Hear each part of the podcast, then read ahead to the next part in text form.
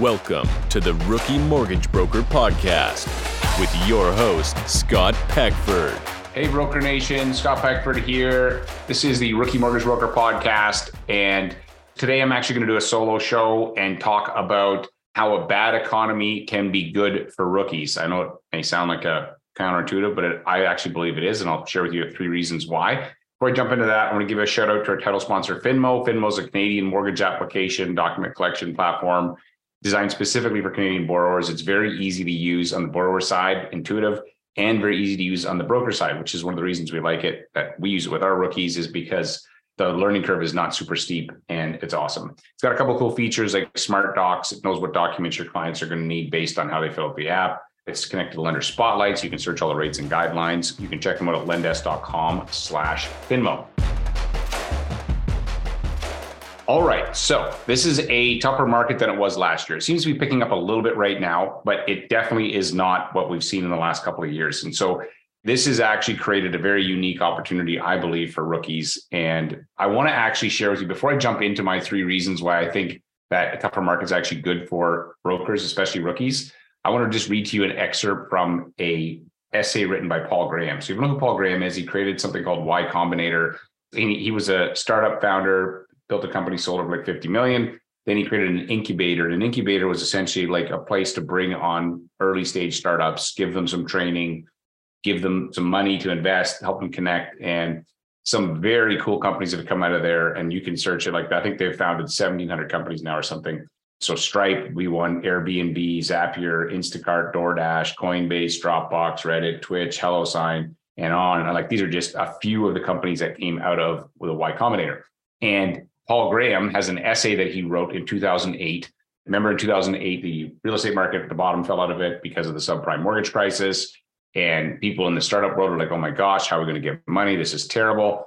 And to me, it's not a little bit unlike what we're seeing today. Certainly, depending on who you talk to about the you know the recession coming and the or the recession plus the inflation, rising interest rates, and so if you let that you know take up space in your head, it's going to freak you out. It's going to be pretty hard to actually show up and do this work. So I want to read to you what Paul was talking about in 2008 because I think it perfectly reflects or applies to our situation now. And then I'll talk about three reasons I think it's great for rookies in this market. So I'll make sure there's a link to that full essay in the show notes as well. So you want to go read it. And honestly, if you want to, Paul Graham is a wicked smart dude.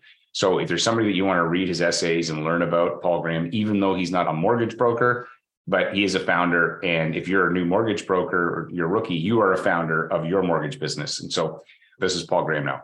The economic situation is apparently so grim, experts fear we may be in a stretch as bad as the mid 70s. Now, side note, I was born in the mid 70s, so I don't really remember. I was learning how to walk, but apparently Microsoft and Apple were founded in that bad recession. As those examples suggest, recessions may not be such a bad time to start a startup.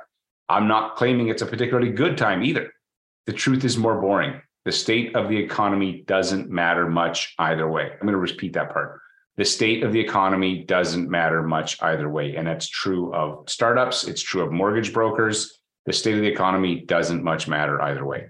What I've learned, and remember, this guy knows his stuff 1,700 startups. He's made a lot of people very wealthy. What I've learned from one thing from funding so many startups is that they succeed or fail based on the quality of the founders, the quality of the founders, not the market. The economy has some effect, certainly, but as a predictor of success, it's a rounding error compared to the founders.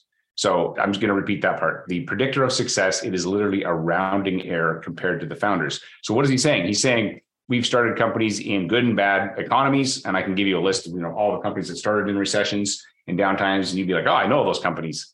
And it makes no difference. What matters is the founders of the company. And in your case, you're the founder of your mortgage company. And this is a marvelous time to start a mortgage business. Absolutely marvelous, I believe. So this is another line from this, which means that what matters is who you are, not when you do it, which means that what matters is who you are, not what you do it.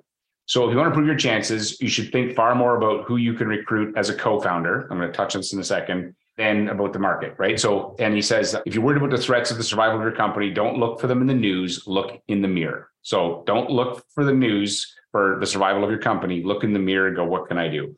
So you as a founder of your mortgage company, you need a co-founder. Your co-founder, in my opinion, is your brokerage. Your brokerage should be on your side. They should provide things like training. They should provide support. They should create a culture of collaboration. you know, one of the things that we do at our brokerage, we have mindset coaches. As far as I'm aware of, there is no mortgage brokerage that has mindset coaches that help. Because when you're new, you're going to be freaked out. You're going to be like, oh my gosh, I'm freaking out. What do I do? And we have mindset coaches specifically for that. If you ever watch that show Billions, you know, they have a mindset coach on staff because they know that you got these traders that are world class, but if they get in their head, they're completely screwed. Well, it's the same, even you as a brand new mortgage broker, you get in your head, you're screwed which is why we do mindset calls every week, which is why we have mindset coaches, because we know we got to get your head straight so that you can actually perform.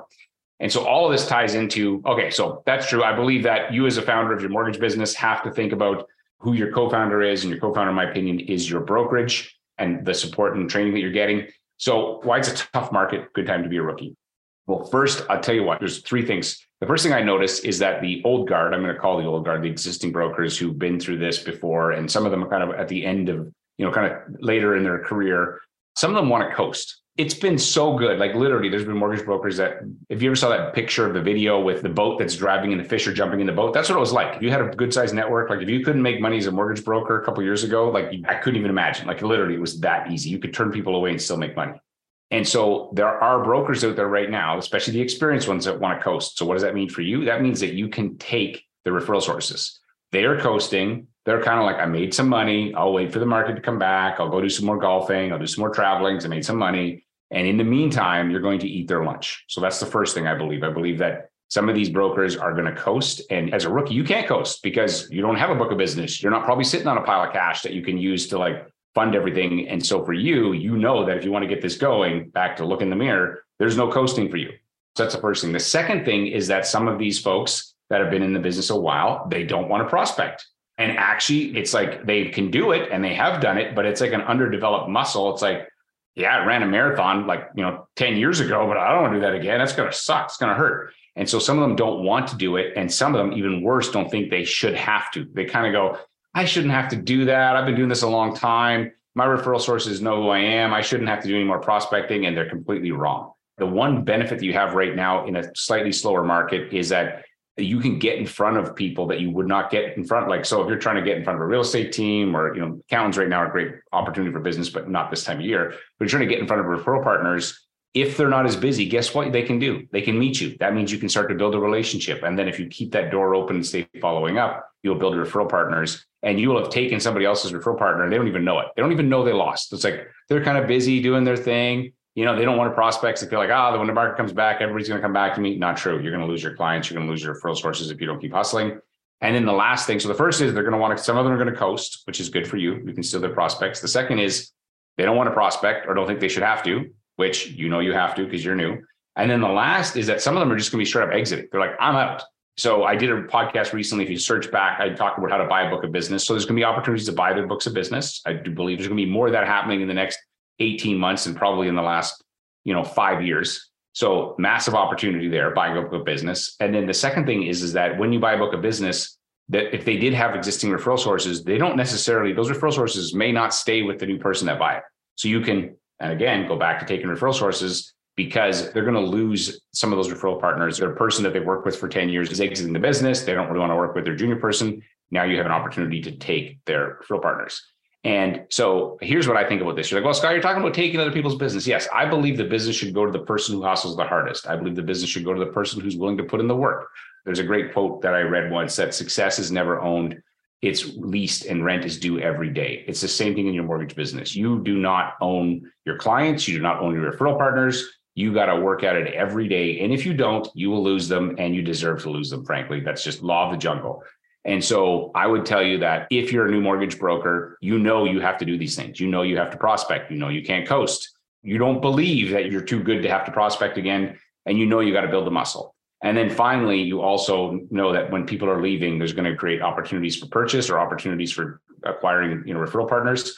So all of this, to my opinion, leads to that this market is absolutely fantastic for rookies, provided, I guess my little, you know, footnote on this whole thing, provided you have drive and ambition. If you don't have any drive and ambition, well, I don't know how I can help you with that, but I would say that if you have some drive and ambition, you can absolutely grow your book of business. You can grow a mortgage business in this market. It's a fabulous time. The market may, is a rounding error in your ultimate success as a mortgage broker. And ultimately, it's going to come back to looking in the mirror. Okay, what am I going to do? What am I going to take ownership of? and then think about your co-founder. Who is my partner in this? Who's going to get behind me support me and so that i can have the best chance of success? Not everybody's going to be successful. I wish i could say to you 100% of mortgage brokers that join the business are going to be successful. It's not true. But i believe that you can stack the deck in your favor increase your probabilities by making the right choices protecting your mindset and i think this is a marvelous business. So thank you so much for listening to this Last note if you are a rookie and you're listening and you're like, maybe I didn't choose the right co founder, go check out rookie.rockstar.ca. Go there, and I've got a webinar that walks you through some of the ways that we help our rookie agents have success. On my last podcast I put out, I, I talked about the lessons learned from 270 some million in mortgages funded from rookies. Have a listen to that if you haven't listened to it. And we just recently, I had some of the rookies come and spend three days with me at my Airbnb, and we help retool their business. These are rookies that are going to be turning pro very soon you know, we took a bunch of ideas away from them in terms of how to improve our programs. And so I think, I believe we have the fantastic programs now, but I don't believe they're even close to as good as they're going to be. And so we are obsessed with continually making them better. One of my core values is get better every day. And so we are absolutely committed to that. So, anyways, we'd love to chat with you if this sounds like you're a fit. If you're a person that's ambitious and wants to get your make your business successful, and if you're not, where if you're happy you are, awesome, but know that you have amazing opportunity right now. But as long as you make sure that you see it properly. Thanks so much for listening. I will see you on the next show. This is an I Love Mortgage Brokering production.